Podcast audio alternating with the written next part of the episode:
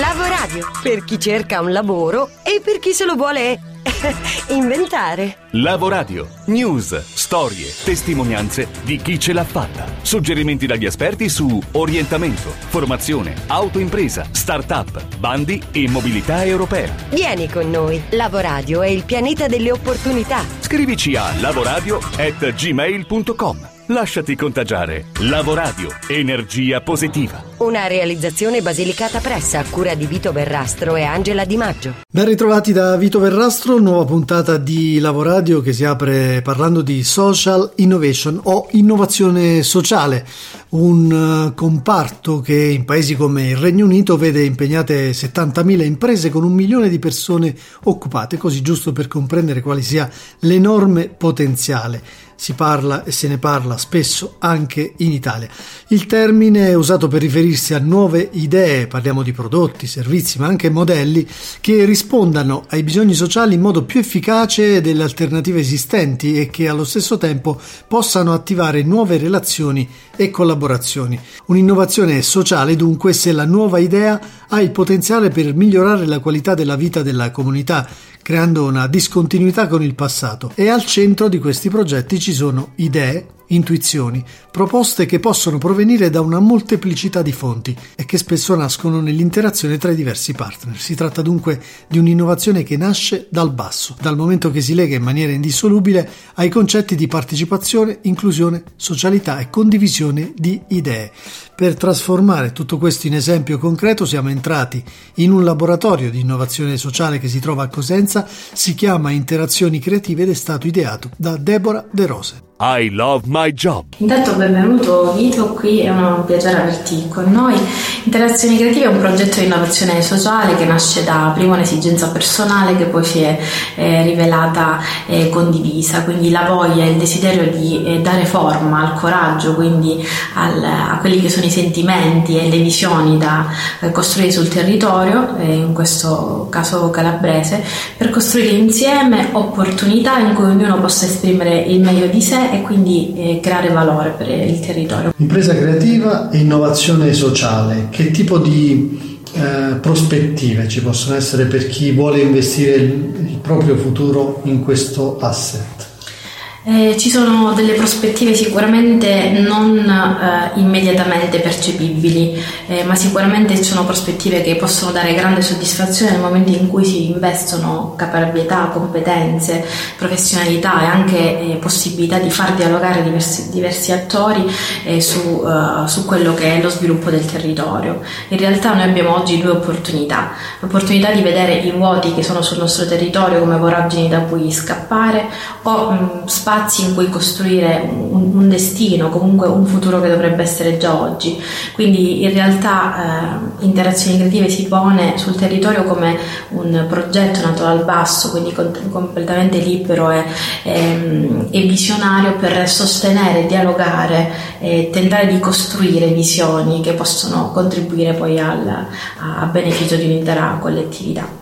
Dietro di noi, dietro di te ci sono del, degli oggetti, perché poi Innovazione sociale è un concetto che sembra astratto, ma poi si concretizza nella, magari nella, nell'integrazione di eh, artigiani, di chi ha un mestiere in mano e di giovani invece che sono creativi. Anche questa è magia che accade qui dentro. Sì, la grande sfida dell'innovazione sociale è diventare economicamente sostenibile, almeno dopo la prima fase di sperimentazione. Quello che avviene concretamente in interazioni creative è condividere attraverso la chiave della creatività, saper fare attraverso saper essere, quindi artigiani, giovani designer, eh, creativi o persone curiose eh, che amano sperimentare o riscoprire la propria creatività si incontrano eh, anche per realizzare, apprendere eh, l'arte o un artigianato, quindi questo per quanto riguarda i laboratori creativi, quindi creare queste dinamiche anche di dialogo, di confronto e di ascolto in un ambiente confortevole, curato e, e sereno, e, ma il secondo step è anche far incontrare gli artigiani con i designer, quindi aiutare e sostenere dal basso in maniera molto semplice come dovrebbe secondo me essere quando si crea design di prodotto o di, di processo e riuscire a far dialogare quindi i prodotti eh, far parlare i prodotti degli artigiani calabresi la lingua del mondo, perché abbiamo tanto qui, tanto valore, ma se non riusciamo a comunicarlo al mondo, questo valore non potrà essere venduto. Quindi questo è un po' quel gap su cui eh, questo piccolo modello di sperimentazione sociale eh, che stiamo difendendo e che ci piace eh, costruire sempre di più e far crescere è quel modello che eh, auspichiamo che possa essere poi eh, considerato come valido modello sociale da applicare anche su eh, iniziative più ampie. Questo dunque è il racconto di interazioni creative nell'ampio alveo di un terzo settore che si sta sviluppando dove il raggio d'azione delle pubbliche amministrazioni e del mercato non arrivano. Il capitale umano è dunque al centro di queste imprese in cui serviranno tanti professionisti, tra cui il dialogatore, l'esperto in progetti di cooperazione allo sviluppo, il social business consultant, il responsabile della comunicazione, il campaigner, il manager dello sviluppo locale, l'europrogettista e ancora l'imprenditore sociale, il people raiser, così come la figura chiave del fundraiser, professioni non ancora adeguatamente valorizzate dal nostro mercato del lavoro e per le quali solo pochi pionieri si sono adoperati predisponendo offerte formative ad elevata ricaduta occupazionale. Per chiudere il tema e il cerchio sull'innovazione sociale e comprendere quanto ci si possa puntare, dobbiamo dare uno sguardo ad un fondo, Fondo per l'innovazione sociale triennale finanzia nel triennio 2018-2020 5 milioni di euro per il 2018, 10 per il 2019 e 10 per il 2020. Un obiettivo è quello del rafforzamento della capacità delle pubbliche amministrazioni per la realizzazione di interventi di innovazione sociale volti a generare nuove soluzioni, modelli e approcci per la soddisfazione dei bisogni sociali con il coinvolgimento di soggetti del settore privato. Le proposte di progetti sperimentali possono fare riferimento a tre aree di intervento: inclusione sociale, animazione culturale, lotta alla dispersione scolastica. Strumenti e consigli. Per la rubrica Strumenti e consigli oggi parliamo di colloquio, di lavoro, lo facciamo con un doppio segmento. Iniziamo con eh, Pina Sabatino, la nostra super coach, che ci dà appunto dei consigli su come allenarci a questo momento topico importante. Spesso si perdono opportunità reali perché si arriva al colloquio di lavoro non adeguatamente preparati, non adeguatamente allenati. Pina Sabatino. Per coloro che sono alla ricerca di un lavoro, essere convocati ad un colloquio di selezione è già un successo, indubbiamente parziale, ma pur sempre un successo. Il colloquio è d'altra parte il momento nel quale si decidono le sorti del candidato e quindi un'opportunità fondamentale per cogliere la quale occorre essere molto ben preparati. Solitamente le persone tendono a prepararsi solo su come rispondere alle domande tradizionali che l'intervistatore rivolge, quindi quelle che riguardano le competenze, le esperienze, gli studi effettuati, eccetera. Tutto questo è importante, ma non è sufficiente. In un colloquio di selezione la valutazione deve essere assolutamente reciproca. È dunque importante non solo subire, tra virgolette, le domande, ma anche saper porre delle domande quando arriva il momento opportuno. Oggi voglio quindi fornirti alcuni spunti su possibili domande da rivolgere al prossimo selezionatore che ti troverai di fronte. Ora, una prima domanda potrebbe riguardare la eh, cultura aziendale. Ti consiglio magari di andare proprio nello specifico e di chiedere qual è lo stile di gestione che tende ad essere utilizzato in quell'organizzazione. Questo per poter capire che tipo di ambiente è quello nel quale potresti trovarti a lavorare e soprattutto come integrarti più velocemente eh, in quel contesto lavorativo. Altra domanda assolutamente indispensabile è come sarà valutata la prestazione lavorativa? Da chi e con quale frequenza? Questo è fondamentale proprio per capire eh, a quali comportamenti e a quali cose nello specifico dovrai porre attenzione nel momento in cui eh, decidessero di assumerti. Altre domande poi potrebbero riguardare ad esempio le possibilità di sbocchi professionali per quel ruolo. Oppure ancora, magari se ci sono possibilità di eh, seguire dei percorsi di formazione per migliorare le proprie competenze. Quindi la prossima volta che ti troverai ad affrontare un colloquio di selezione ti consiglio di pensare a quali domande eh, vorrai rivolgere al recruiter. Questo perché? Perché ti offre anche un altro vantaggio che è quello poi di saper eh, rispondere ad una domanda che viene di solito posta verso la fine del colloquio, quando il selezionatore ti chiederà, prima di concludere il colloquio, ha qualche domanda da farmi? Ebbene, molte persone rimangono in silenzio, che è ovviamente un errore. Sappi allora che eh, porre domande specifiche e mirate denota interesse, motivazione e soprattutto capacità di fare scelte coerenti, consapevoli.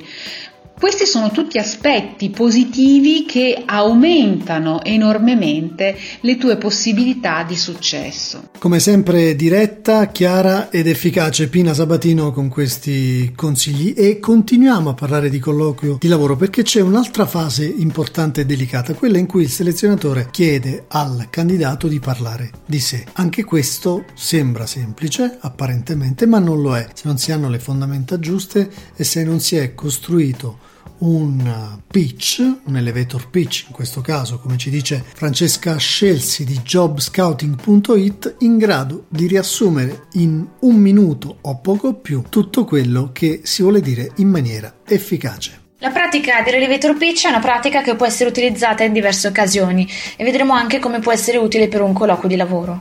Infatti in realtà ogni volta che presentiamo a qualcuno chi siamo e cosa facciamo è come se stessimo sostenendo un colloquio.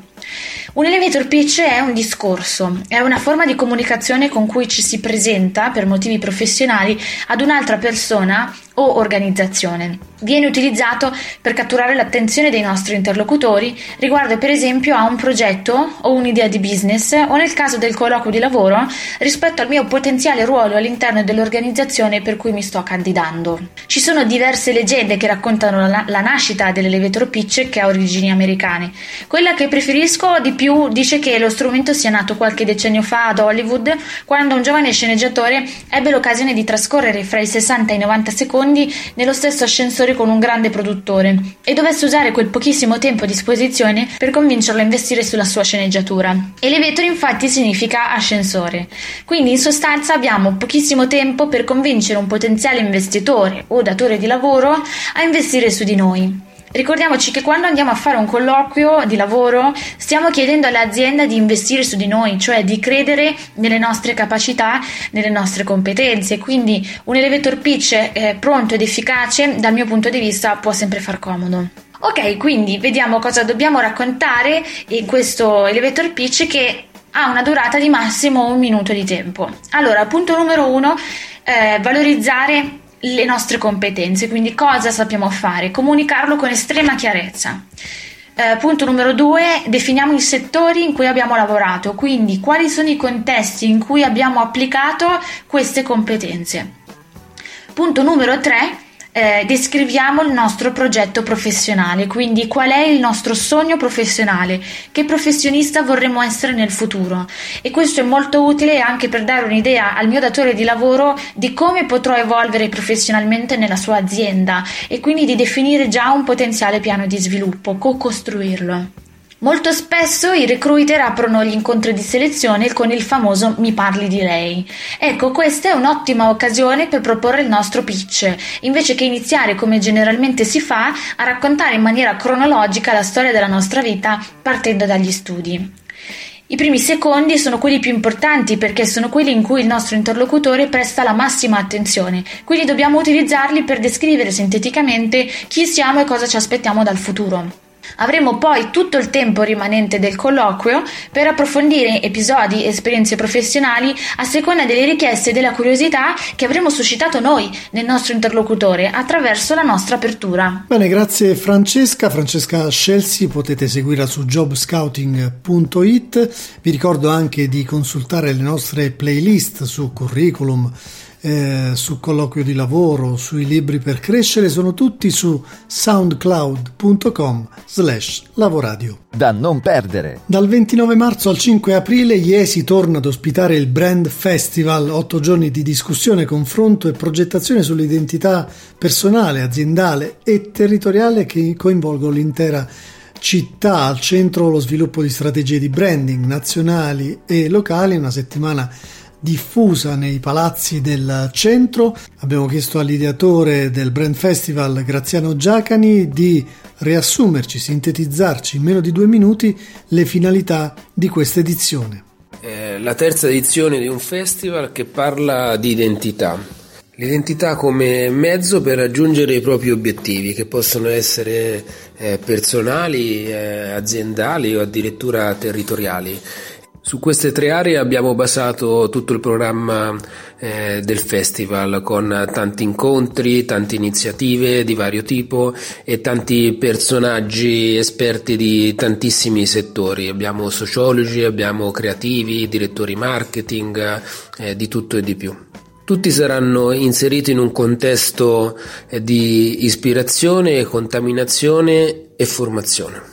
Iesi ha dimostrato di essere l'habitat um, ideale per questo esperimento, dove è possibile confrontarsi eh, con i grandi protagonisti del branding, esaminare insieme a loro i, gli attuali scenari socio-economici e, e, perché no cercare di, di immaginarne e costruirne eh, dei nuovi.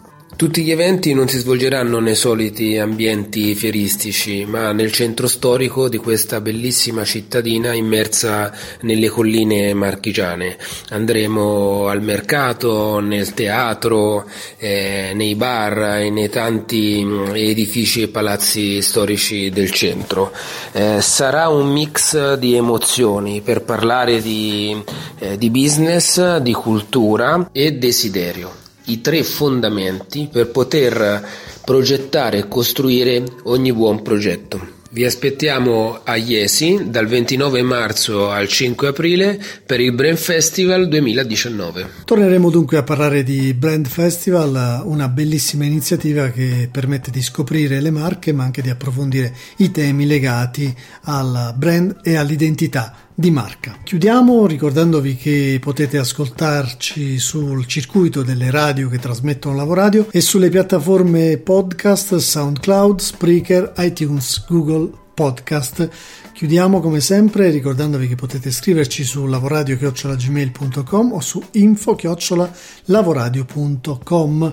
Lasciamo la parola, come sempre, per chiudere le puntate alla bellissima voce dell'attrice Tonia Bruno con l'aforisma della settimana. Non avere mai paura di tentare qualcosa di nuovo. Ricorda, dei dilettanti costruirono l'arca, mentre il Titanic fu costruito da professionisti. Dave Barry. Lavoradio, per chi cerca un lavoro e per chi se lo vuole inventare.